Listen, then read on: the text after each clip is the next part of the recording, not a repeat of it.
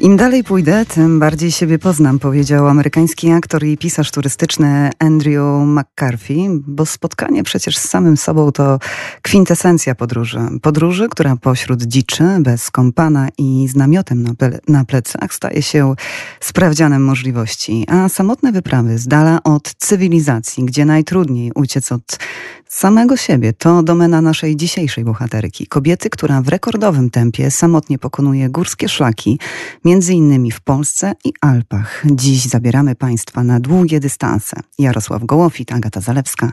Dzień dobry i zapraszamy. Podróże małe i duże.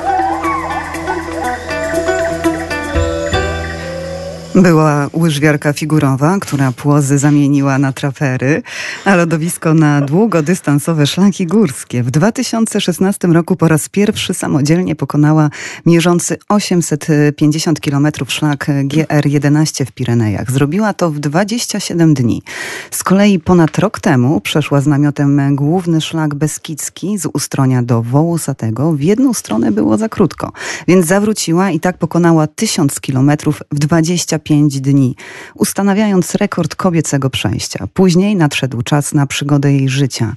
W ubiegłym roku wyruszyła prowadzącym przez osiem krajów czerwonym szlakiem Via Alpina o długości 2650 km.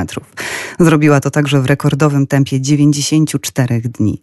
Jednak odnoszę wrażenie, że to nie rekordy ją napędzają, tylko poszukiwanie własnych granic wytrzymałości. W studiu Radia Lublin gościmy Dorotę Szparagę. Dzień, cześć Doroto. Witam serdecznie.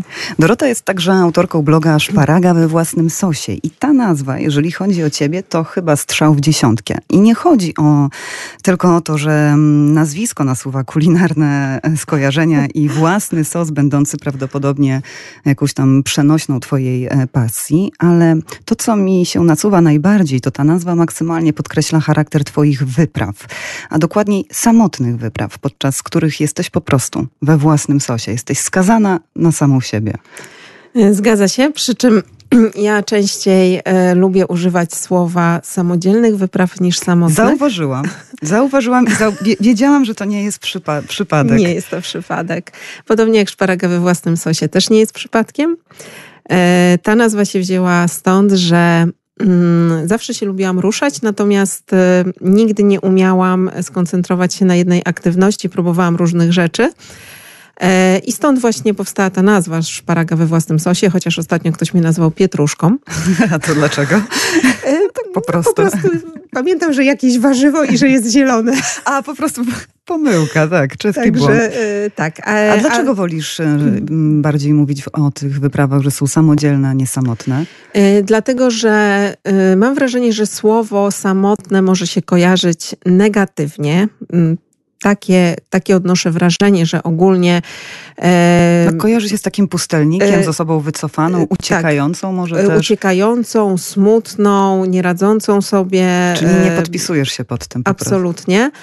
E, tutaj bardziej chodzi o samodzielność, czyli o to, że ja sama przygotowuję wyprawę od A do Z, że sama ją realizuję, że w każdym momencie jestem skazana na siebie, y, co oczywiście ma takie konsekwencje, że e, wszelkie błędy, które popełniam, też, y, też ponoszę ich y, skutki, ale przez to też się uczę, rozwijam.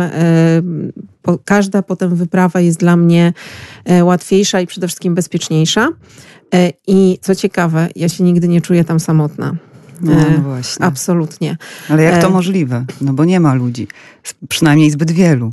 Zbyt wielu szlakach. nie ma ale przez to, że właśnie podróżuję samodzielnie, to jestem bardziej otwarta na to, co mnie otacza, na ludzi, których spotykam, a ludzie też są bardziej otwarci na mnie, bo y, ciekawi ich, dlaczego y, kobieta idzie sama z dużym plecakiem przez takie góry i y, to naprawdę jest bardzo taki fajny punkt wyjścia do zawierania różnych znajomości. Także w Polsce już nawet się przyzwyczaiłam do tego, że jak wyjeżdżam na weekendy, to zazwyczaj właśnie samodzielnie. Tylko, że pomimo tego, że wyjeżdżam samodzielnie, to z każdego takiego weekendu wracam z, no, z nowymi, fajnymi znajomościami. Prawdopodobnie gdybym jechała w grupie, to by, te rzeczy by się nigdy nie wydarzyły. E, dlatego dla mnie ta samodzielność jest taka bardzo wartościowa. E, dodatkowo, w momencie, kiedy idę sama, e, ja jestem bardziej otwarta na to, co mnie otacza ja bardziej mm, w pełni przeżywam tą wędrówkę. Ta przyroda też pewnie inaczej wszystko, tak, tak dociera. zapamiętuję miejsca, koncentruję się mm, na No tym, co jest wokół mnie. Satysfakcja jest trochę inna. Satysfakcja też jest inna. E, Tak, satysfakcja też jest inna.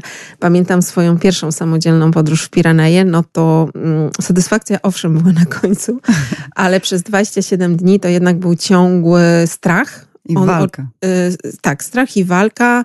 On y, mm, na początku był bardzo duży, potem malał, ale y, w pewnym momencie na, nastąpiło takie przełamanie. I jak już y, teraz, jak byłam w Alpach, to nie bałam się. Znaczy, Jest jakby to ten powiedzieć, pewnie no- strach, ale już może bardziej jest oswojony. jest, jest bardziej oswojony. To nie jest taki strach, pa, jak ja to mówię, Paraliżujący. paraliżujący, tylko Tak. strach mobilizujący, bo też y, y, warto się jednak bać, bo wtedy człowiek nie będzie szarżował, więc ten pewien poziom strachu, taki zdrowy, musi być zachowany. A powiedz mi teraz właśnie z perspektywy czasu, jaki jest ten twój własny sos? Jak Jaki jest ten mój smakuje, jak własny pachnie? Co tam jest? Jakie... On pachnie wolnością. Przede Wolnością i wszystkim. przestrzenią. Czyli z tym, co się go, z tym, z tym się kojarzą głównie góry, prawda? Tak, przede wszystkim właśnie ta wolność i, i przestrzeń. Taki teren, w którym e, nie ma cywilizacji, jest kontakt z naturą, e, nie ma żadnych rozpraszaczy. Ale ja bym jeszcze jedną rzecz dodała. Em, Ambicje, bo u ciebie w każdych twoich promocyjnych też filmach słychać, jak e, dużo uwagi skupiasz wokół wyzwań i wyznaczania sobie właśnie kolejnych też e, celów e, do realizacji. E, Stawianie celów ma dwa aspekty. Pierwszy aspekt to jest cel motywacyjny. W momencie, kiedy nie mam tego celu, to mm, nie jestem w stanie wystarczająco się zmobilizować e, i pokonać trudnych sytuacji. Więc ten, to stawianie celu jest dla mnie czymś naturalnym, żeby te wyzwania zrealizować. E, Chodzi też o wrażenia. E, W momencie, kiedy te cele będą łatwe, proste i takie, że, że ja wiem, że w momencie, jak ruszam, to ja to zrobię, to nie będę miała z tego żadnej satysfakcji. Te przeżycia będą takie mm, na bardzo. Tam nie będzie w ogóle w tym emocji. A tak to mm, ja szukam przeżyć. Yy, No, a żeby mieć przeżycia, no to stawiam sobie wyzwania, więc to działa na takiej zasadzie. Natomiast yy, pomimo tego, że to są wyzwania, to. Ja, y, ja rywalizuję cały czas y, sama ze sobą, ze swoimi y, słabościami, ograniczeniami, no i w jakimś tam stopniu z górami, ale góry w ogóle są wymagające. Myślę, że, że dla każdego. Tam jest jednak spory wysiłek fizyczny, mentalny, przy czym no dla mnie to jest mój świat. Długodystansowe wyprawy to twoja pasja, którą jednak łączysz e, z pracą zawodową, a w tej sferze swojego życia też trochę, e, można powiedzieć, popodróżowałaś. E, Dziesięć Tak. razy zmieniałaś pracę. Czy to była po prostu próba znalezienia zajęcia, które nie ograniczałoby właśnie twojej pasji? Czy to o coś innego też Mm, chodziło? Na początku to chodziło o to, że y, wydawało mi się, że chcę osiągnąć taką satysfakcję w życiu właśnie poprzez pracę, czyli przez kolejne awanse, rozwój osobisty, bo ja też kilka, nie dość, że zmieniałam pracę, to też jakby y, działy, w których pracowałam. E, Natomiast w którymś momencie się zorientowałam, że jednak to nie jest to. E, I potem, jak zaczęłam zmieniać pracę, no to właśnie z takim nakierowaniem, żebym e, mogła realizować swoją pasję. Czyli żeby to nie była praca po godzinach, żeby mm, stres też nie był taki duży, żebym miała jeszcze siłę po tej pracy coś więcej robić. No i przede wszystkim, żeby szef dał mi urlop. Tak, to jest najważniejsze, tak. Twoja przygoda ze sportem właśnie zaczęła się dość nietypowo, bo tak jak już y, zostało wspomniane od łyżwiarstwa figurowego, potem były biegi górskie, ultra także i jak sama powiedziałaś, przyszedł czas, że pomyślałaś, że te widoki, y, że na te widoki, które właśnie postrzegałaś y, podczas biegu, warto, warto na nie patrzeć w wolniejszym tempie. I tak, tak. właśnie chyba zaczęło się twoje podróżowanie piesze. Tak, y, faktycznie się zaczęło od łyżwiarstwa figurowego i to była moja taka pierwsza pasja, y, ale w tej pasji brakowało mi tej przestrzeni. Bo ły- łyżwiarstwo samo w sobie jest przepięknym sportem, natomiast no niestety treningi się jednak odbywają w zamkniętych pomieszczeniach.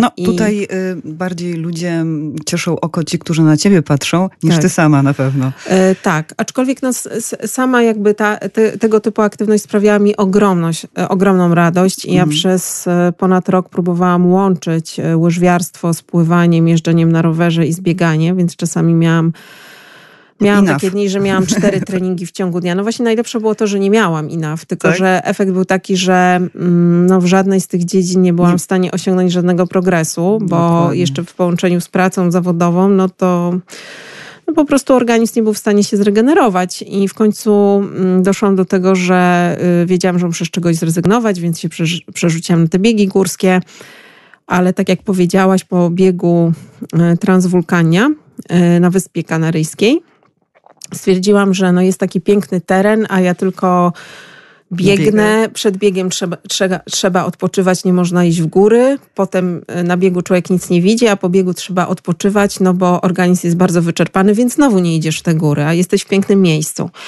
I pięć miesięcy później e, wróciłam tam razem z kolegą, wzięliśmy namiot, przeszliśmy ten bieg z namiotem tym razem. Dokładnie. I to było niesamowite przeżycie. I od tamtego czasu y, znowu był taki moment y, przejściowy, że łączyłam to bieganie z, ze szlakami i w końcu stanęło na szlakach. Łyżwiarstwo figurowe też zahartowało twoją właśnie wytrzymałość. To jednak coś było, co ci pomogło potem w mm, późniejszych Na pewno, projektach. przede wszystkim też taki... Yy, yy, rozwój fizyczny, tak? bo tam jednak było bardzo dużo ćwiczeń, które wzmacniały ciało. To, mm, jazda figurowa na lodzie to się odbywa jedna dziesiąta treningu, całą resztę się robi poza lodem. E, także de facto ja praktycznie z lodu natychmiast mogłam biegać bez problemu nie trenując biegania. Mm-hmm. W studiu Radia Lublin gościmy pasjonatkę długodystansowych wypraw górskich Dorotę Szparagę. Za chwilę idziemy w Pireneje, czyli tam, gdzie to wszystko się zaczęło. Proszę zostać z nami. Podróże małe i duże. Dorota Szparaga, autorka bloga Szparaga we własnym sosie, opowiada nam o swojej pasji do samotnych, długodystansowych wypraw górskich. Pasji, która zaczęła się w Pirenejach w 2016 roku. Jesteśmy na mierzącym 840 kilometrów e, szlaku i który ma sumę podejść 39 kilometrów. GR11, tak? Tak. Jego trasa prowadzi z kraju Basków do Katalonii. Do Katalonii. Mhm. Przez Pireneje prowadzą trzy szlaki. Gier 11, właśnie ten, którym ja szłam po stronie hiszpańskiej, HRP albo Alta Ruta, który prowadzi pomiędzy Francją a Hiszpanią, granią głównie. I jeszcze jest szlak Gier 10 po stronie francuskiej. Ja wybrałam ten szlak Gier 11, bo rok wcześniej byłam tam z kolegą byliśmy we dwójkę, ale nie udało nam się tego szlaku ukończyć. No właśnie, prawie miesiąc samotnej podróży to spore wyzwanie jak na pierwszy raz, ale co jest zaskakujące, nie udało ci się z kolegą, a udało ci się to zrobić samodzielnie. Yy, tak. Czyli to było też y, jakiś taki sygnał dla ciebie, że to jest twoja droga właśnie? Yy, faktycznie. Że jak, się lepiej czujesz, będąc yy, samą. Mm, tak, faktycznie jak w 2015 roku byliśmy razem e, z kolegą, to się okazało, że po ośmiu dniach totalnie się rozsynchronizowaliśmy. E, Pamię... Różnica charakterów, tak? Na... Nie, nie, różnica charakterów nie. My się znali, znaliśmy wcześniej właśnie z biegania po górach, też właśnie byliśmy e, na kilku takich wyjazdach pod namiotem, tylko to były wyjazdy krótsze i o innym charakterze. Czyli trasa coś zweryfikowała, coś pokazała tak, dodatkowo? E, trasa. Myślę, że to, że spaliśmy tylko pod namiotem, e, nie spaliśmy w ogóle pod dachem przez 20 dni, przez 20 nocy. E, no nie było aż tak dużo jedzenia i jak by się chciało, żeby było. I pamiętam taki moment, jak już zasypialiśmy ósmego dnia i ja powiedziałam, ojej, jaki fajny dzień dzisiaj był, a mój kolega mówi, jaki fajny, tylko w górę i tylko w dół. Faktycznie tego dnia trasa była wymagająca, bo byliśmy w rejonie Ordesa i Monte Perdido gdzie było bardzo e, dużo przewyższeń, bardzo kruchy, e, techniczny teren. Także faktycznie no, trzeba się tam było troszkę namęczyć, ale ja wtedy tak jakby dostałam wiatru w żagle, a mój kolega wręcz przeciwnie. No i okazało się, że jesteśmy totalnie rozsynchronizowani. O, oczywiście doszliśmy do końca, bo w pewnym stopniu byliśmy skazani na siebie, bo mieliśmy wspólny sprzęt. ale ani kolega, ani ja nie mieliśmy z tego satysfakcji. E, ja w dodatku byłam e, sfrustrowana, że nam się nie udało zrealizować planu. I całego mówię, projektu, całego tak, szlaku. e, A to nie jest tak, że jak się właśnie rusza z jakimś kompanem, to właśnie na tym rzecz polega, że mm, czasami ta druga osoba może mieć ten słabszy dzień, a ta kolejna wtedy musi właśnie trzymać pion i musi dodawać motywacji. Faktycznie tak, no bo wiadomo, że każdy ma kryzys w innym momencie. Tak, Jak dokładnie. kiedyś jeszcze biegałam biegi górskie, między innymi bieg rzeźnika, gdzie się biegnie w parze, no to właśnie ten bieg na tym polega, że ma dobiec para, a nie jedna osoba, więc tutaj no my też doszliśmy razem, tylko y, nie, nie zrealizowaliśmy tego planu, który był. Natomiast tutaj była taka sytuacja, że my się totalnie rozsynchronizowaliśmy w takim sensie, że kolega z dnia na dzień był coraz bardziej zmęczony, a ja coraz bardziej wypoczęta. No tak, no bo ty jesteś właśnie długodystansowa. Tak, i ja myślę, że to było na poziomie psychiki, bo kolega był super wytrenowany, lepiej niż ja w tamtym czasie. Mm. Więc to, to jest kwestia. y, I po raz czy- kolejny to pokazuje, jak, jak głowa jest ważnym ogniwem całej tej Tak. układanki, prawda? Jeżeli tak, chodzi... trzeba lubić tego typu aktywności. A e, tak im dłużej chodzę te szlaki długodystansowe, to mam takie przeświadczenie, że to jest naprawdę wymagająca, y, wymagająca powiedzmy dyscyplina y, ze względów psychicznych, dlatego że tam często się pojawia monotonia, zmęczenie. y, Czasem człowiek ma gorszy dzień, ale jeżeli chcesz zrealizować ten założony plan, no to musisz wstać i iść. I ja, ja to robię, bo ja wiem, co ja chcę zrobić i wiem, że mam na to skończony czas i że drugi raz ta szansa się nie pojawi, że dużo wysiłku włożyłam w przygotowania i co by się tam nie działo, e, no to ja dojdę. No chyba, że miałabym kontuzję, ale, ale dopóki to nie ma kontuzji, dopóki nie mam kontuzji, dopóki nie ma jakiegoś zagrożenia stanu zdrowia, no to jakby nie widzę powodu, żeby rezygnować. Ja myślę, że nie każdy ma taką determinację i to też jest w porządku, tak? Tylko jakby, no wtedy, dlatego też chodzę sama, bo może gdybym miała więcej czasu, to pewnie jeszcze bym szukała tych partnerów, ale w momencie, kiedy ja mam jeden, jedyny urlop w roku, No właśnie. który mogę zużytkować, to nie mogę sobie pozwolić na to, żeby, żeby teraz próbować. Czyli w pewnym sensie jest tak po prostu no, prościej. No jest, tak, pod tym względem jest prościej, bo nie dopasowujesz się do nikogo, Do tak? nikogo, tak. Ale z drugiej strony jest trudniej, bo Oczywiście. sam wszystko organizujesz. Jak y, coś się wydarzy, mm, prosta rzecz, nie wiem, zgubisz telefon, yy, zgubisz się gdzieś, no to no w takich sytuacjach musisz sobie poradzić sam. Mhm.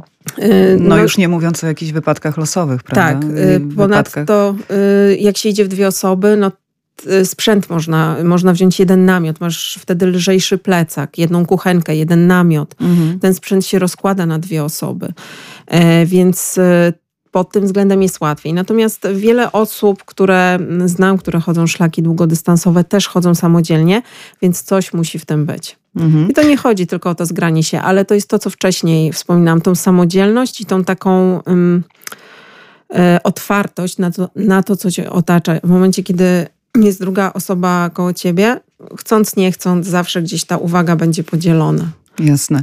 O Pirenejach jest taka opinia, że zdołały obronić się y, przed y, masową popularnością. Zachowały pewną taką dzikość i jakąś tajemnicę. Mhm. Czy to jest y, prawda? To zauważyłaś właśnie? To ci się rzuciło w oczy? Tak, w Pireneje na pewno wrócę jeszcze nie raz.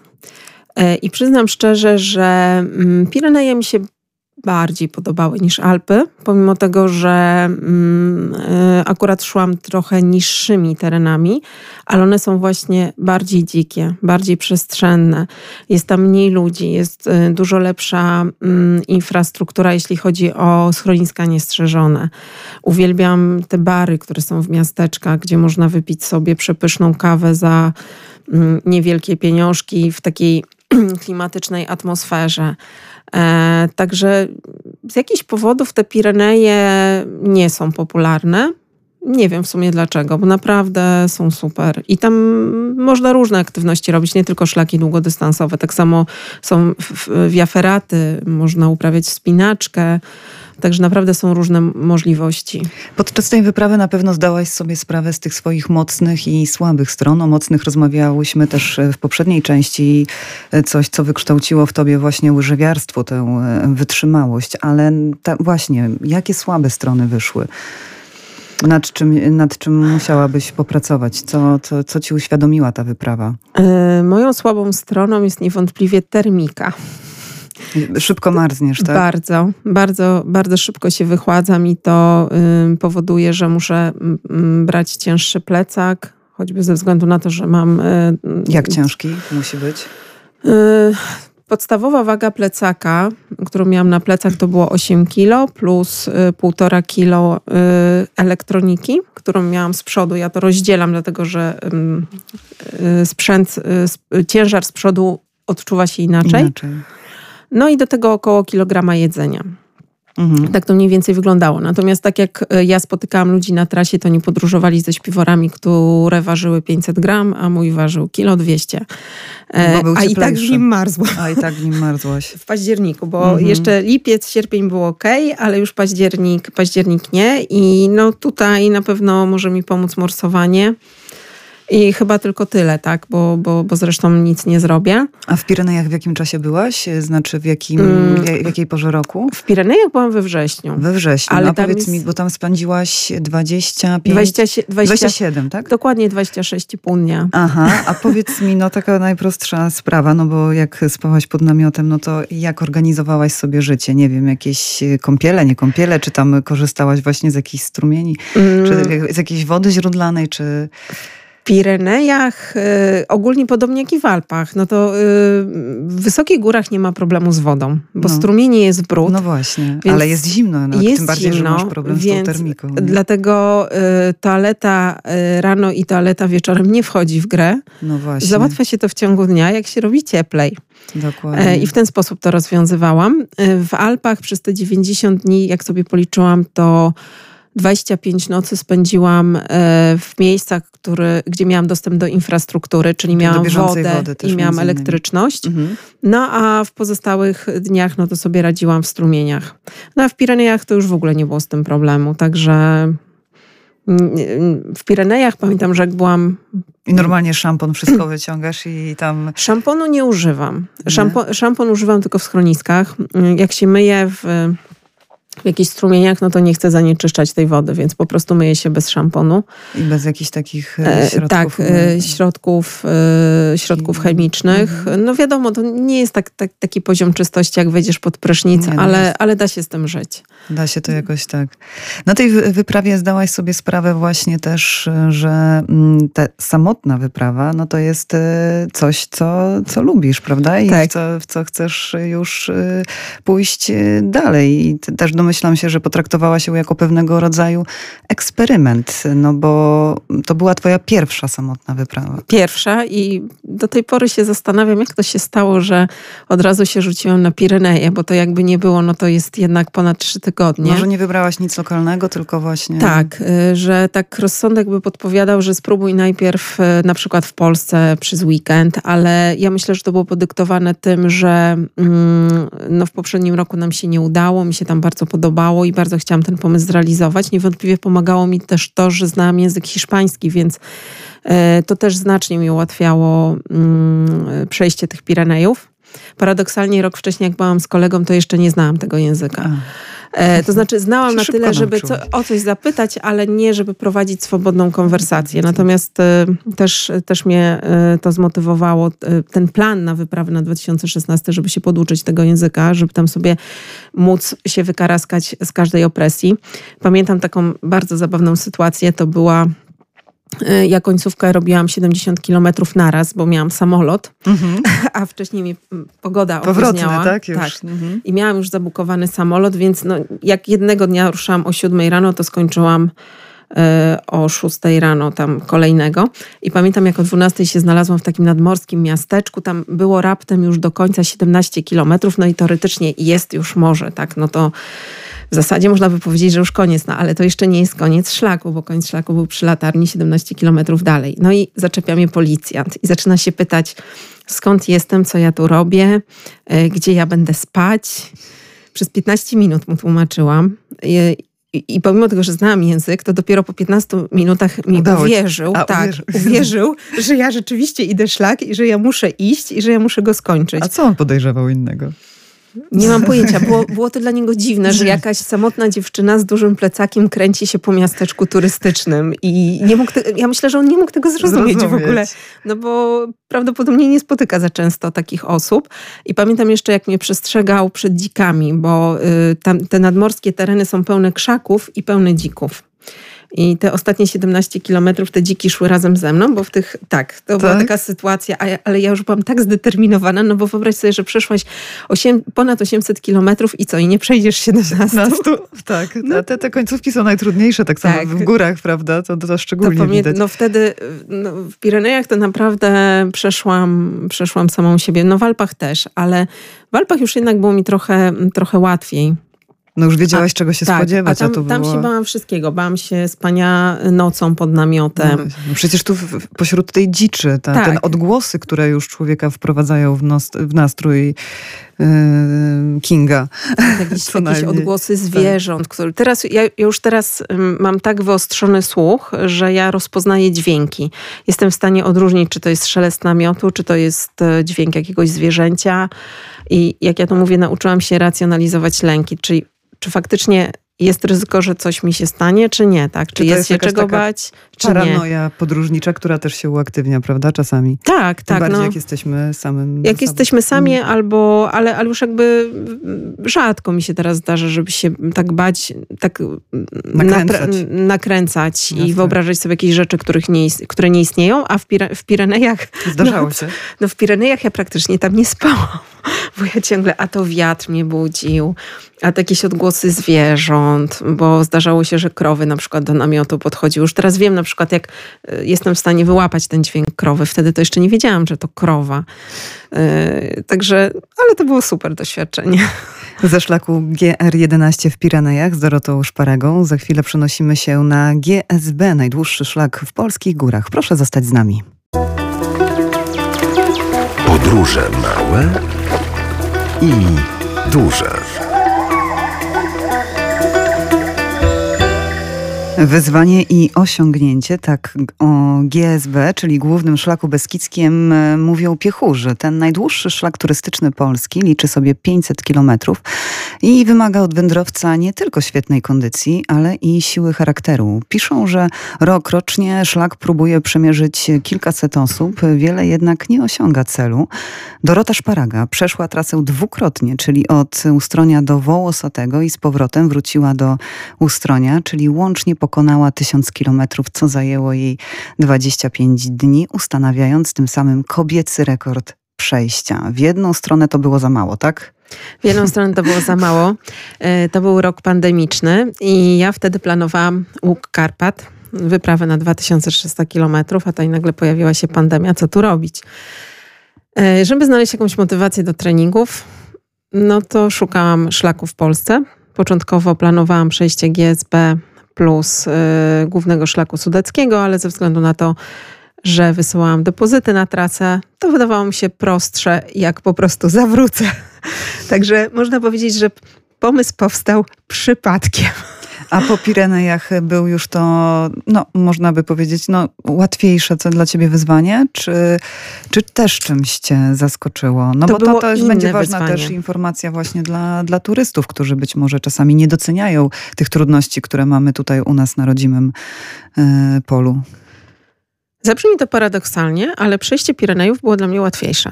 Mm. Dlatego, że y, w Pirenejach nie, nie ma błota. Y, tam jest jednak skała. Owszem, y, jest więcej przewyższeń, jest to inny kraj, natomiast jest też dużo więcej widoków, więc są takie doznania E, motywujące. motywujące. Jednak e, główny szlak beskidzki charakteryzuje się tym, że te góry są dużo niższe. E, często poruszamy się terenem zalesionym. zalesionym tak. Fajnie jest przebywać w naturze, ale... Też na szczytach nie ma też Ale widoków, mało które, jest no tych widoków, które mogą nam wynagrodzić ten wysiłek. Mhm. Mało jest takich bodźców, jak ja to mówię. A dodatkowo ja w ogóle jestem chyba królową deszczu, bo jak byłam w Alpach, to też y, praktycznie ponad miesiąc lało i mhm. były burze. E, I jak ja ruszałam na ten szlak z namiotem, ja, ja myślałam, a to takie proste będzie. W ogóle plan to był taki, że w pierwszą, w pierwszą stronę sobie przejdę tak na spokojnie 14 dni, a w drugą to tak w 10. W końcu skończyło się na tym, że w pierwszą przeszłam chyba w 12 z hakiem, jakimś tam małym, bo ja liczyłam tam stricte od godziny, kiedy wystartowałam, a z powrotem w 13. I okazało się, że wcale nie było łatwiej, tylko było trudniej ze względu na pogodę. A, pogodę. Pogoda. No, nie zmęczenie, tylko pogoda. Nie, ja nie byłam zmęczona, natomiast... A też tutaj był namiot, tak? Tak, ja, e, ja spałam pod namiotem, dlatego, że wtedy była pandemia, nie było kwater, a, e, więc zdecydowałam się od razu na namiot. Zresztą nawet jakby były, też bym się zdecydowała na namiot.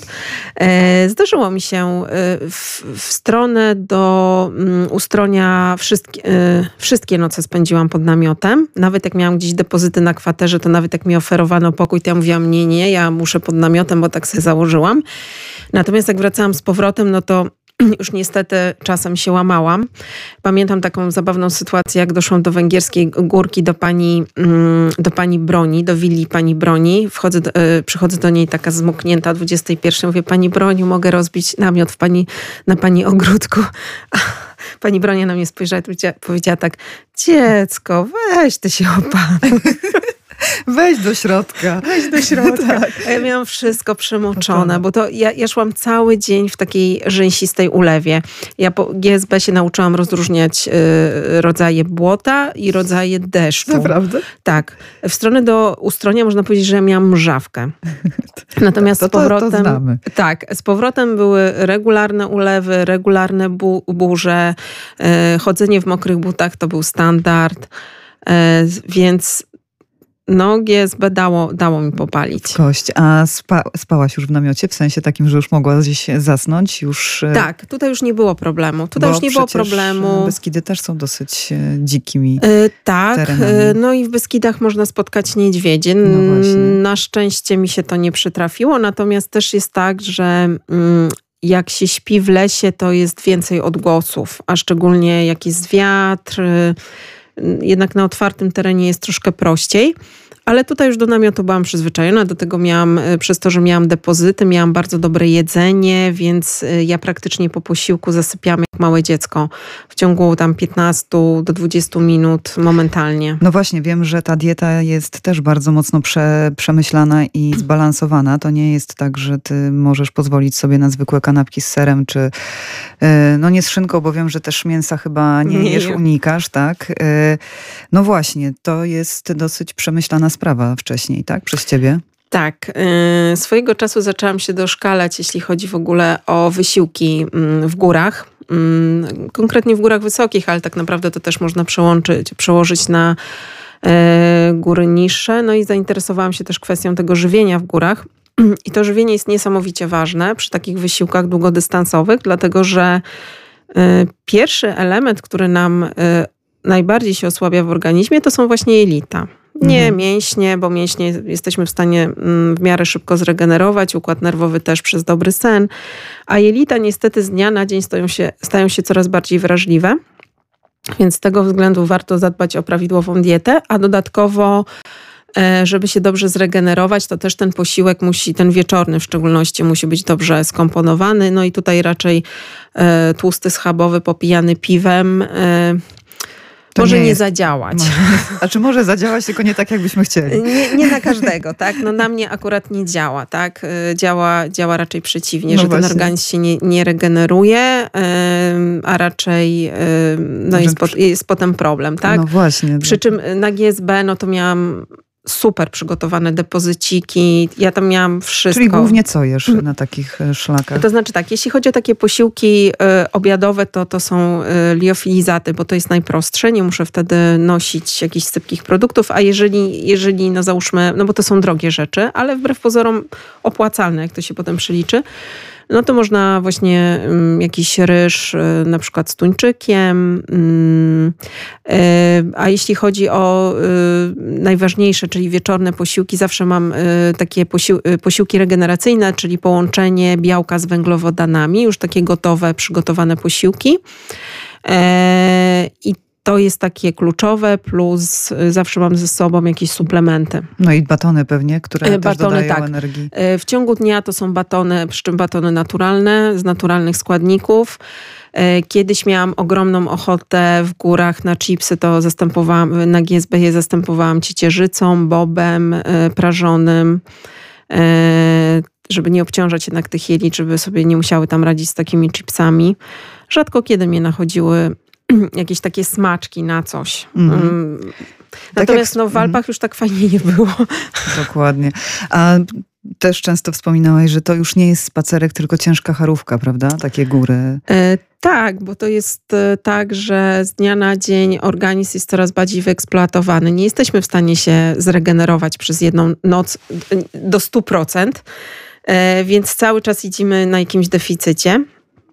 Jeszcze jak mamy ładną pogodę, to jest fajnie, ale jak wystarczy, że pada, że jest zimno, to my potrzebujemy dużo więcej kalorii, a paradoksalnie, przynajmniej tak u mnie było, że y, u mnie nie był jakiś zwiększony apetyt, raczej wręcz przeciwnie, ten Tak, apetyt tak. się zmniejszał, więc w pewnym momencie Trzeba było się zmuszać. zmuszać, y, a, a tak czy inaczej nie dostarczysz y, takiej ilości kalorii, ile ten organizm potrzebuje.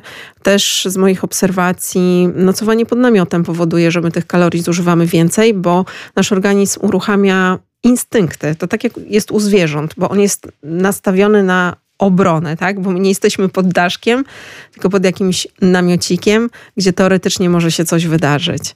I tu chwilę, na chwilę postawimy kropkę. Za chwilę z najdłuższego turystycznego szlaku górskiego w Polsce przeniesiemy się na Via Alpina o długości 2650 km. Ten szlak Dorota Szparaga przeszła w 94 dni, bijąc tym samym rekord kobiecego przejścia o ponad 20 dni. O swojej przygodzie życia Dorota opowie nam za kilkanaście minut. Zapraszamy. Podróże małe i duże. Kwadrans po godzinie 14 w studiu Radia Lublin gościmy Dorotę Szparagę, pasjonatkę długodystansowych wypraw górskich. W poprzedniej części rozmowy Dorota opowiedziała nam o swojej samotnej, a raczej samodzielnej wyprawie w Pireneje szlakiem GR11. Trasę 800, e, e, 850 km pokonała w 27 dni. Z każdym dniem i kolejnym kilometrem przekonując się, że podróże solo to jest to, co chce robić. Dlatego niedługo później wyruszyła na najdłuższy szlak turystyczny w Polsce, który podczas jednej wyprawy pokonała dwukrotnie. Dlatego niedługo później e, właśnie wyruszyła na ten szlak i bowiem główny szlak e, Beskidzki z Ustronia do Wołosatego pokonała w, e, w, w tą i z powrotem. Tysiąc kilometrów przeszła w 25 dni, ustanawiając rekord kobiecego przejścia. Ale przygoda życia dopiero była przed tobą, prowadzący przez 8 krajów szlak Via Alpina o długości 2650 kilometrów. Tak, to była Jak to? moja przygoda życia. No właśnie, to była ta przygoda życia. Dlaczego tak się stało? Najdłuższe wyzwanie, no na pewno. Y, najdłuższe wyzwanie, naraz osiem krajów. Po raz pierwszy byłam w Alpach. Y, no, zdarzyło mi się kiedyś być, ale tylko na nartach, natomiast tak trekkingowo nigdy nie byłam. Także y, był to też okres pandemii, więc nie wiedziałam do końca, co tam się wydarzy. Wiedziałam tylko, że będę robić wszystko, żeby się znaleźć w Monako. Y, Natomiast cała reszta to była jedna wielka niewiadoma. 94 dni tej Tak. praktycznie niewiadomej, prawda? Praktycznie Bo- niewiadomo. I każdy o, dzień to było takie jajko z innego. niespodzianką. Dokładnie. No i właśnie, jak to, jak to wyglądało? Jak planowałam ten po, y, tę podróż, y, szukałam szlaku, który będzie miał około 2000 kilometrów i będzie w Europie. Pierwotnie planowałam y, przejście w Hiszpanii, ponownie Pirenejów i północy Hiszpanii, natomiast y, z racji tego, że już byłam w tej Hiszpanii, zaczęłam mm, tak się rozglądać, co można zrobić innego. No i tak trafiłam właśnie na ten czerwony szlak y, w Alpach. Są jeszcze y, cztery kolory y, szlaków Via Alpina, dużo krótszej i każdy z nich prowadzi przez jeden kraj, ale wydawało to mi się... łącznie 5000 Łącznie 5 tysięcy kilometrów. kilometrów, tak. Ale mm, tamto rozwiązanie wydawało mi się mniej e, interesujące.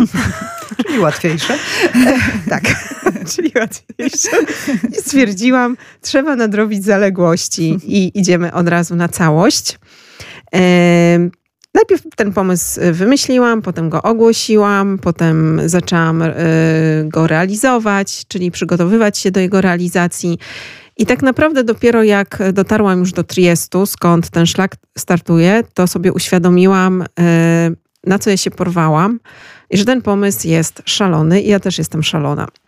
Bo bez odpowiedniego może przygotowania, prawda? Mm. Bo może mm. znaczy bez, przygo bez przygotowania, bez znajomości tak, e, tego terenu. Tak, to znaczy to przygotowanie miałam, dlatego Fizyczne, że jednak tak. miałam przygotowanie fizyczne z poprzednich wędrówek, miałam doświadczenie w Pirenejach, E, bardzo dużo przetrenowałam w Beskidzie Wyspowym, który, no wiadomo, nie jest tak wysoki jak Alpy, ale tam można zrobić bardzo dużo przewyższeń, więc fizycznie... Ale Alpy to już tak, inna bajka się Tutaj okazało. chodziło o to, że ja nigdy nie byłam w Alpach, nie znałam ich specyfiki, pod kątem takim trekkingowym, nie znałam specyfiki tych krajów. No i co, to, co, co, co cię najbardziej zaskoczyło? Co było takim największym Co mnie najbardziej zaskoczyło? Y, no tak w porównaniu do, y, do Pirenejów na przykład, bo zawsze miałam taki odnośnik do Pirenejów. Y, w Alpach jest bardzo mało schronisk niestrzeżonych, więc w momencie, kiedy się mm, pogoda dzień w dzień była deszczowa, deszczowa i miałam wszystko przemoczone, to niestety musiałam korzystać ze schronisk normalnych, płatnych i to nawet już nie chodziło o to, że ja muszę za nie płacić, tylko to był okres pandemii i generalnie nie przyjmowali bez rezerwacji. E, ale po, ponieważ byłam sama, no to mi się zawsze udawało i mnie przyjmowali. Druga rzecz, y, no wiadomo, że te oznaczenia, ale w Pirenejach też... Y, też A nie mogłaś się rozbić gdzieś tam na terenie mm, właśnie takiego schroniska, że mieć e... dostęp do tej infrastruktury, do bieżącej mm, wody? To ale... nawet nie miało za bardzo sensu, bo ja potrzebowałam się schronić pod dachem, Aha. E, żeby wysuszyć rzeczy, bo tak naprawdę właśnie. to chodziło, główny cel spania pod dachem to było wysuszenie rzeczy. Nawet nie chodzi o, o, o, regenerację twojego organizmu, tak, bo ja się lepiej regeneruję tak, ja się lepiej regenerowałam zacznie pod namiotem. Ja w schroniskach się nie wysypiałam. Bardzo często tam było za gorąco, za duszno, za mała przestrzeń. Ja pod namiotem spałam jak małe dziecko, a w schroniskach nie. Ale mogłam wziąć ciepły prysznic i mogłam wysuszyć rzeczy. Najbardziej mi zaskoczyła yy, Szwajcaria. Tak, to jest zaskakujące, tak. prawda? Wszystko powinno działać jak w szwajcarskim ja zegarku, zegarku, a tam nic okazuje... nie działało. Góry tak. przepiękne. Na pewno niewątpliwie ta część e, szwajcarska była najbardziej różnorodna od takich terenów, e, gdzie nie było w ogóle turystów, e, po takie tereny, gdzie można było wjechać kolejką i tych turystów było I aż nadmiar. jak z widokówki. Tam nie tak. trzeba żadnego filtra, żeby te zdjęcia wyszły po prostu. Dokładnie, takie, takie pocztóweczki. Tak, pocztóweczki. I ładni turyści. Natomiast nie można było kupić gazu. Zdarzało się, że schroniska, które były zaznaczone na mapie w rzeczywistości nie istniały. Przy czym mówimy tutaj o schroniskach niestrzeżonych. Największym problemem, już te schroniska to nawet nie były takim problemem, największym problemem dla mnie był fakt, że ja nie mogę kupić gazu, a to oznaczało, że ja się nie mogę ogrzać, mhm. a nie stać mnie było na to, żeby wejść e, do jakiejś knajpy czy do jakiegoś hotelu, żeby sobie kupić posiłek. Więc e, no, ileś tam dni e, funkcjonowałam na zimnym jedzeniu. Potem to się już w zasadzie do tego przyzwyczaiłam. Miałam też taką niespodziankę z kartą telefoniczną. Mhm. Kupiłam kartę przez internet i y, szczytując kod kreskowy w, w tak zwanym kiosku, takie małe sklepiki, powinnam móc odebrać tą kartę. Chodziło o to, że muszę pokazać y, swój dowód tożsamości. Próbowałam w pięciu miejscach, w żadnym mi się nie udało tej karty odebrać. Ja mówię, no nie wierzę, no jeszcze w jednym, żeby to nie działało, ale w pięciu więc e, takie też, sprawy organizacyjne. Takie sprawy organizacyjne. Ale chyba za to właśnie, tak jak rozmawiałyśmy, no, wynagrodziły cię widoki, Widokami tak. tak. Widokami tak. No. Jak to wyglądało po drodze, mm, już sam szlak właśnie, przejście tego szlaku? E, jeśli chodzi o samą Szwajcarię, to ja byłam tam w bardzo takim atrakcyjnym rejonie Ticino, gdzie właśnie w ogóle nie było turystów. To były takie przełęcze do dwóch, dwustu, ale mm, bardzo fajne, strome podejścia. i pewnie dlatego tam nie było tych turystów. E, był też rejon na przykład, e, gdzie był Alec Gletscher, taki bardzo fajny lodowiec. E, szlak był bardzo fajnie ułożony, bo dochodził do tego lodowca, a potem następnego dnia go okrążał. Było też dużo takich miejsc z różnego rodzaju sztucznymi ułatwieniami. Także, no i potem miałam taki bardzo fajny moment w Szwajcarii we wrześniu, kiedy przez chyba prawie dwa tygodnie była przepiękna pogoda. Pamiętam, że to był wrzesień. Ja byłam w ciągu dnia w stanie chodzić w krótkim rękawku.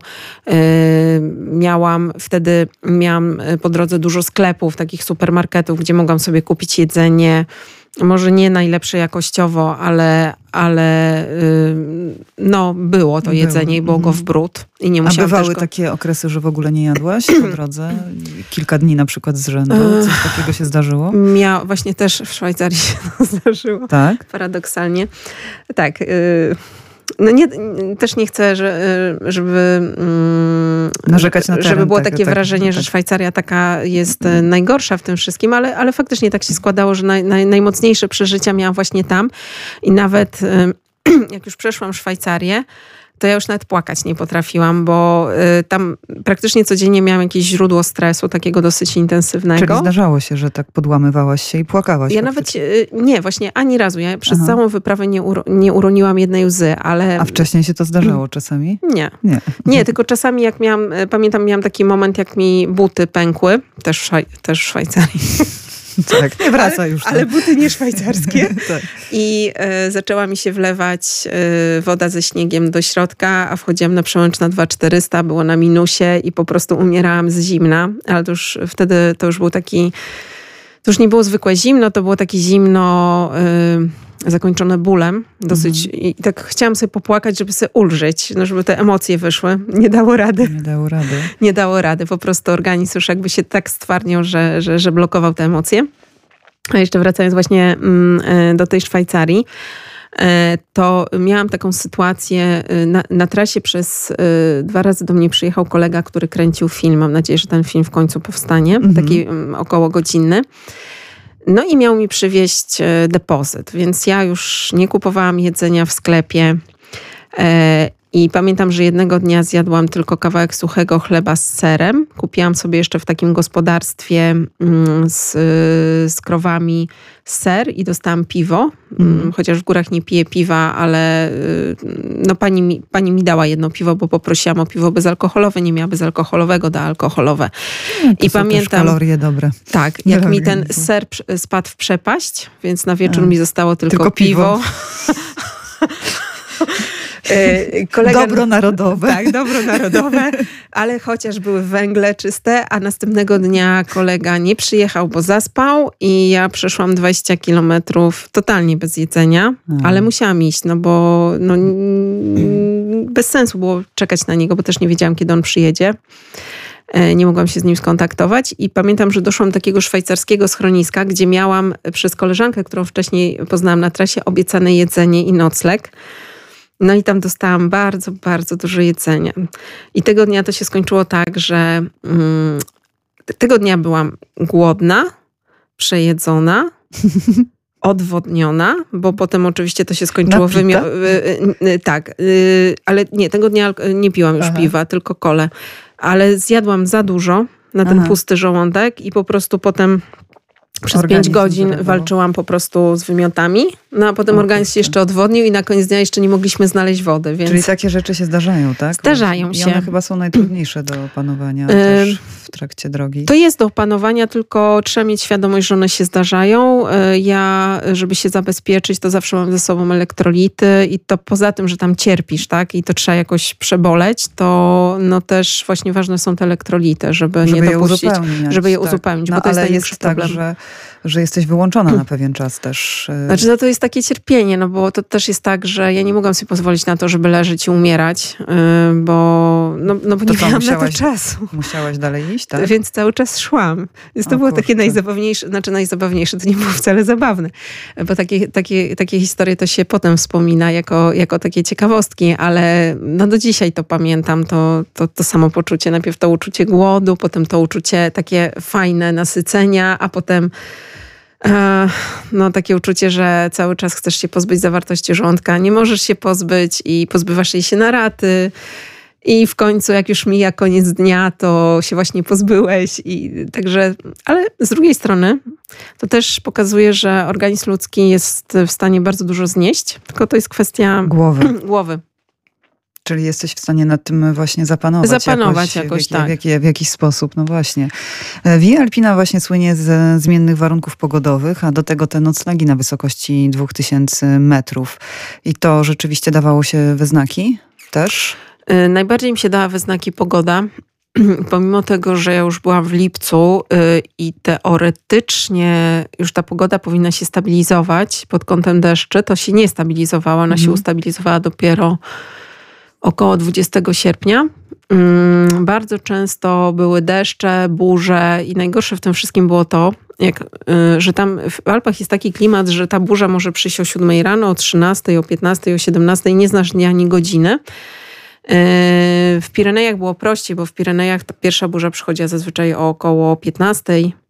Więc wiedziałeś, że jak ruszysz z samego rana, no to tam powiedzmy do tej Zdążysz 15 przed, możesz tak. iść. A, a tutaj tak jeszcze. nie było. Zdarza, zdarza, pamiętam jeden taki dzień miałam, że mm, pierwsza burza się zaczęła o 7 rano, y, jak miałam właśnie już y, zbierać namiot. E, I tak co dwie godziny była kolejna, kolejna, kolejna. E, Więc to było, to było takie, to było trudne. Też, I tutaj znowu nie chodzi już o to, że jesteś mokry, bo jak się poruszasz, to, to jest ci ciepło.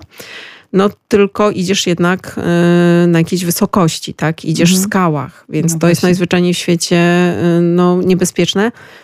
I nawet nie te same pioruny, bo prawdopodobieństwo, że trafi w ciebie piorun moim zdaniem nie jest aż tak duże. Ale szłaś tak? W takiej burzy z E, piorunami? Na początku nie, ale potem już tak. Zdarzało się. E, Tak, bo już no, jak masz tą burzę dzień w dzień, no to tak w którymś momencie zaczynasz stwierdzać, no przecież nie będziesz siedział, no trzeba iść. E, Ale najgorsze było to, że te góry się robiły białe, te góry zaczynały płynąć, zwykłe ścieżki zamieniały się w potoki.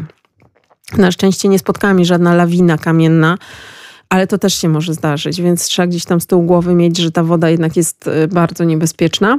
I ta przygoda życia była dlatego, tak to określasz, bo było najtrudniej do tej pory, największe wyzwanie, czy z innych powodów? E, Z innych powodów. E, Jedna rzecz to, że w ogóle poznałam te Alpy, zobaczyłam jaka, jaka to jest specyfika w ogóle tego szlaku, ale przede wszystkim takim mm, najfajniejszym przeżyciem mm, byli ludzie, których spo, spotkałam na tym szlaku, bo te burze miały swój plus. Ja poznawałam dzięki nim ludzi, bo z, y, praktycznie za każdym razem, jak byłam w tak zwanych opałach, czyli musiałam się gdzieś schronić, to pojawiali się na mojej drodze jacyś ludzie. Nie wiadomo Mhm. skąd. Po prostu nagle wyrastali. Teoretycznie prawdopodobieństwo, że oni się tam pojawią było małe, a, na, a nagle się pojawiali. Tak się mówi o tych ludziach, że to są takie anioły, prawda? tych Takie szlaków. anioły. Ja mówię, Mhm. no takie anioły burzy. Nawet potem jak byłam w tej Szwajcarii, pamiętam przez dwa tygodnie we wrześniu i tak ciągle ciepło, bo mówię tak, kurczę, ale nuda, nikogo nie poznaję.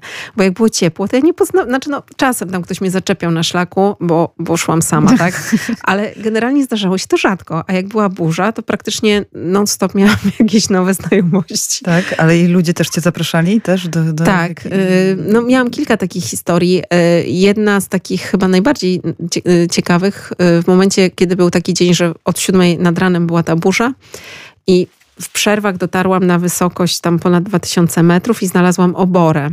Y, Przy czym to nie jest taka obora jak u nas, że tam jest łajno i tak dalej, tylko po prostu taki budynek jakby dla krów, ale bez, y, właśnie bez łajna, no bo te krowy się pa, pasą na zewnątrz Mhm. e, taki bardziej gospodarczy, powiedziałabym, budynek. Schroniłam się tam, zaczęłam sobie gotować jakieś jedzenie, troszkę chciałam przesuszyć rzeczy, przetrwać nawałnicę i nagle pojawia się taki młody pasterz. Ja taka przerażona, on przerażony, no bo przecież żaden turysta nie chodzi w taką pogodę. I ja zaczęłam do niego na migi tłumaczyć, co ja tutaj robię, bo myślałam, że nie zna angielskiego. To było na terenie Austrii, a okazało się, że on zna świetnie angielski. E, Dosyć długo rozmawialiśmy, bo on naprawdę był zaciekawiony, co ja tu robię. Nie, nie mógł tego zrozumieć do końca. E, I e, jak już miałam wychodzić, zapytał mnie, gdzie będę spała. Ja mówię, że muszę zejść do miasteczka, ale mm, trochę mnie martwi to, że tam są same hotele i nie wiem do końca, gdzie będę mogła rozbić namiot. Tak. I że taka obora by mi się przydała. A on wtedy mówi tak, wiesz co, to poczekaj, ja zadzwonię do swojej koleżanki, ona tam mieszka w miasteczku i ona ma taką oborę, to ci załatwię nocleg. I co? Okazało się, że mm, jak dotarłam do, do, do Marlen, to nie zaprosiła mnie do obory, tylko do własnego domu. O proszę. Tak, także Także- przynocowali mnie, mogłam sobie zrobić pranie, wziąć ciepły prysznic, dali mi jeszcze jakieś jedzenie na drogę, zjedli rano ze mną śniadanie o 6 rano, chociaż normalnie wstają o 9. E, tak, I poznałam fantastycznych ludzi i jeszcze, żeby było ciekawiej, był tam Słowak, który u nich pracuje na stałe. Mhm. E, A druga taka historia, y, jak byłam w Alpach Karnijskich, to złapała mnie burza na 2,5 tysiąca metrów na grani, więc już naprawdę nie było wesoło. I nagle patrzę, jakiś pan stoi, ale tak patrzę na niego i mówię, nie, no to raczej nie jest turysta. Okazało się, że to jest kustosz zabytków, który e, rekonstruuje jakiś zabytek i dokładnie w tym miejscu ma schron. Mhm. I mnie zaprosił do tego schronu, a potem można powiedzieć, że na siłę zaciągnął do schroniska, które było 5 kilometrów dalej. E, jak się dowiedział, że ja planuję tego wieczoru spać pod namiotem w tych górach. Także, Także ludzie, ludzie potrafili jakoś ci dopomóc, tak, tak po drodze. Tak. W studiu Radia Lublin gościmy Dorotę Szparagę, znaną także jako Szparaga we własnym sosie, pasjonatką wypraw długodystansowych. Do rozmowy wracamy za kilka minut. Podróże małe i duże. A my powoli docieramy do końca naszej wędrówki ze szparagą we własnym sosie, czyli Dorotą Szparagą, ale wciąż jesteśmy na szlaku Via Alpina. Powiedziałaś, że lubisz góry, bo życie w górach jest proste. No, wobec tego, co powiedziałaś do tej pory, to się trochę nie mieści w głowie. Jest proste, bo koncentrujesz się na prostych czynnościach e, i e, cieszysz się z prostych rzeczy. E, de facto koncentrujesz się na tym, żeby podążać właściwą trasą, nie pomylić jej, e, na tym, żeby mieć jedzenie, na tym, co cię wokół otacza, e, na znalezieniu miejsca do noclegu i na znalezieniu wody.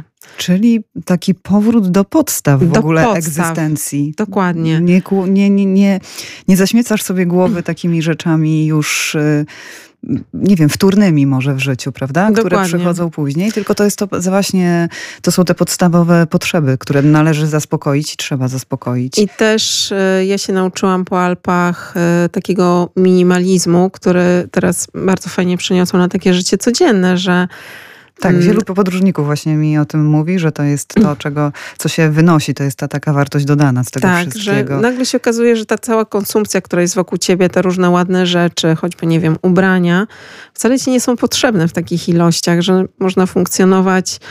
E, wolę się otaczać przeży przeżyciami niż, niż rzeczami. rzeczami, bo każda rzecz też trzeba pamiętać, że konsumuje czas a przeżycia dają ci tylko fajną energię. Dlatego ja mówię, że to życie w górach jest proste. Ono jest surowe, tak? Ono no pod względem fizycznym jest surowe, jest bardziej wymagające. Nie masz tak zwanych ułatwiaczy, wszystko musisz sobie zrobić sam, wszystko musisz sobie przynieść sam. Jedyne co, no to możesz sobie kupić gotowe, gotowe jedzenie w sklepie. Ale to też cię uczy tak, mm, cieszenia się z takich prostych rzeczy. Mm, dlatego daje ci to też taką fajną wewnętrzną siłę, że jak pokonasz tą własną taką mm, egzystencjalność, takie przeszkody fizyczne, to y, to parę osób też tak mi mówiło, daje ci to taką siłę psychiczną i potem sobie lepiej radzisz z różnymi wyzwaniami w swoim codziennym życiu. No właśnie, bo widząc te swoje słabości, no właśnie, stajemy się coraz silniejsi. Tak Dokładnie. To, tak, to, tak to właśnie, może to jest dosyć absurdalnie, ale tak to wygląda bardzo często, prawda? Bo, tak. Bo, no bo co, przekraczasz te pewne granice. przekraczasz te pewne granice. Czy jeszcze do nich nie dotarłaś może? Znaczy, zawsze są jakieś kolejne granice do przekroczenia, natomiast y, na pewno coraz bardziej tą y, poprzeczkę podwyższam i też się przekonuję, że... Czyli ta granica się przesuwa do przodu. przesuwa się, ale choćby takie proste rzeczy, jak nie wiem, kwestia takiego dyskomfortu związana z brakiem jedzenia czy z marznięciem, to sobie wtedy uświadamiasz, że to są sytuacje, które zaraz miną. E, I że wystarczy tylko sobie powiedzieć: OK, słuchaj, no teraz przez dwie godziny będzie ci zimno, ale po tych dwóch godzinach już ci będzie ciepło. I to właśnie fajnie można potem przenieść na takie no właśnie. życie codzienne. Jak, jak na przykład? To znaczy, kiedy w jakich sytuacjach y, to ci się przydaje, albo przypominają ci się właśnie te momenty, że należy tak mm. tak postąpić? w takim życiu codziennym, y, nawet jak się pojawiają takie problemy, nie wiem, związane z pracą, y, no zazwyczaj z pracą, tak, no, no tak. Bo, bo czytam no takie rzecz, sytuacje związane z życiem osobistym, że wtedy sobie znajduję takie odwołania do sytuacji, kiedy naprawdę mi było bardzo źle kiedy, kiedy, kiedy byłam głodna, kiedy mi było zimno. I, I mówisz sobie, i to, skoro i to, to naprawdę wytrzyma. bolało. To No naprawdę właśnie. bolało, bo to, to jest taki ból fizyczny. I jeżeli sobie z takimi sytuacjami dałam radę, to, to nie dam sobie z takimi błahymi, z może nie błahymi, z takimi sytuacjami, gdzie de facto y, jedyne co to muszę znaleźć rozwiązanie tego problemu, ale mam wokół ten komfort, że te podstawowe y, potrzeby egzystencjalne mam za, y, zaspokojone. Tak Mhm. naprawdę w tej cywilizacji. Twoim marzeniem jest e, to, żeby móc żyć z podróżowania. Powiem tak, moim marzeniem jest podróżowanie. Mhm. E, Żeby realizować to swoje marzenie i nie podróżować raz w roku, a częściej, no to y, niestety na dłuższą metę łączenie to z pracą zawodową, jaką mam teraz, moim zdaniem jest niemożliwe. Dlatego chciałabym zacząć zarabiać, znaczy żyć z podróżowania, ale tylko w takim zakresie, żeby mi starczyło na te podróże. I Czyli nie móc chciałabyś na tym się dorobić, nie wiadomo jakim. nie, nie, po prostu chciałabym mieć zapewniony byt, tak, żeby mieć finanse na podróżowanie i jakieś takie zabezpieczenie, jakby nie daj Bóg coś się stało. A myślisz, że jesteś na to gotowa? Na takie zupełne już oderwanie od tej cywilizacji? No bo jednak jeszcze tutaj masz taki ciągły kontakt y, z nami, ludźmi. Hej ho. Myślę, że jestem. Ja, ja już tak jestem trochę pomiędzy, y, odkąd Dwoma wróciłam z Alp. rzeczywistościami. Tak, to jestem tak w takim, jak to można powiedzieć, y, okresie przejściowym pomiędzy dwoma światami. Oczywiście takich zmian w życiu się nie robi z dnia na dzień, bo yy, no to jest po prostu nierozsądne. To trzeba przemyśleć, żeby to, to była taka zmiana długoterminowa, a nie krótkoterminowa. Więc teraz nad tym pracuję. E, No i myślę, że za jakiś czas już będę podróżowała więcej, bo taki jest cel. Mhm. Nie ma tak, że tęsknisz y, podczas wypraw do takiego, no, no jakby nie mówić takiego normalnego życia, albo do tego normalnego, którym jesteśmy przyzwyczajeni po prostu. Mm, Do normalnego życia w ogóle nie tęsknię. Nie? Tamten świat jest dla mnie bardziej naturalny, e, bardziej naturalny, mniej stresogenny. Też myślę, że dlatego, że mm, cały czas jest ten kontakt z naturą, a na co dzień jednak otaczamy się ścianami, cywilizacją. Jest dużo takich czynników stresogennych, e, dużo bodźców, dźwięków, wiadomości, mm, czy jakieś e, różne sytuacje w pracy. A tam jest po prostu cisza, spokój i pomimo tego, nawet jak sobie obserwowałam co się dzieje z moim ciałem i z moją psychiką na przestrzeni tych trzech miesięcy, to się okazuje, że w tym trzecim miesiącu, kiedy fizycznie było najtrudniej, psychicznie ja już miałam tak wolną głowę, że już mogłam wszystko po prostu zrobić. Miałam wolny umysł. Na czym to polega? O, co- o co chodzi? ja myślę, że zszedł y, cały ten szum cywilizacyjny, ten stres y, i zrobiła się taka ogromna przestrzeń w głowie. Ja I poukładane może. poukładane wszystko. Mniej wszystko rzeczy w tej głowie, prawda? Dokładnie. I tam, tam było... y, Jest. Jedzenie, przejście, picie, spanie. Oczywiście też myślałam o tym, co Oczy- będzie tak. w przyszłości, tak, ale, ale jakby trochę mniej i wróciłam z bardzo fajną energią, z różną ilością pomysłów. Oczywiście teraz to się troszkę zmniejszy, zmieniło, no bo wiadomo, no, zaczęłam funkcjonować e, w takim normalnym życiu, gdzie pojawiły się jakieś tam dodatkowe źródła stresu i nie mam wystarczająco dużo czasu, żeby e, no, pobyć na tym łonie natury tyle, tyle, ile bym chciała. Ale i tak nie ma dramatu, więc nie ma co narzekać. A twoje kolejne plany? Bo wiem, że to był Kaukaz, ale rozmawiałyśmy wcześniej, że jednak e, przesuniesz je o jeden rok. E, Tak. No, ale to jest ciekawy i tak projekt. E, Nowy szlak, nieodkryty, którego jeszcze nikt nie przeszedł. 1400 kilometrów, tak? Tak. I prowadzi też przez Gruzję, Armenię i Azerbejdżan. Azerbejdżan. Tak, tak. To jest szlak, który w zasadzie dopiero się tworzy. E, Planowałam go przejść w tym roku, natomiast ze względu na to, że jest wojna mm, oraz mam problem z dostaniem wystarczającej ilości urlopu, musiałam Mhm. zmienić swoje plany, więc w tym roku e, będzie wycieczka w Polsce. Mhm. Tatry, Tatry. tak. Jeszcze szczegółów nie będę zdradzać, ale to będą Tatry. E, W sumie to nawet fajnie, bo mm, części słowackiej nie znam zbyt dobrze, tylko Ale to częściowo. też jest jakaś e, konkretna liczba kilometrów, którą chciałabyś pokonać? No mniej więcej około tysiąca. I też wyznaczasz, e, wyznaczasz, wyznaczasz sobie czas, no bo właśnie to o tym w przerwie rozmawiałyśmy, ale to jest chyba dosyć istotne, że ty zawsze musisz właśnie sobie gdzieś tam wyznaczyć ten Tak, limit cza- czasowy cza- czas do będzie pokonania. wyznaczony. Tak, Też tak. będzie podyktowany urlop. A, Czyli to, Więc to jest troszkę tak pośrednio, e, ale też e, no jakby... Ale dla ciebie jest to generalnie ważne, żeby właśnie zmieścić się w jakiejś tam mm. przestrzeni czasowej, żeby pokonywać znaczy, jakieś rekordy, coś takiego?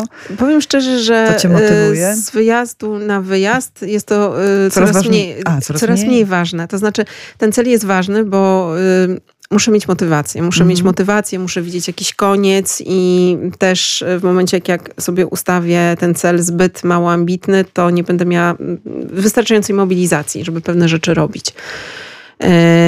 Druga rzecz jest taka, że ja chcę zrobić dużo rzeczy w krótkim czasie, więc chcę maksymalnie ten y, y, urlop wykorzystać.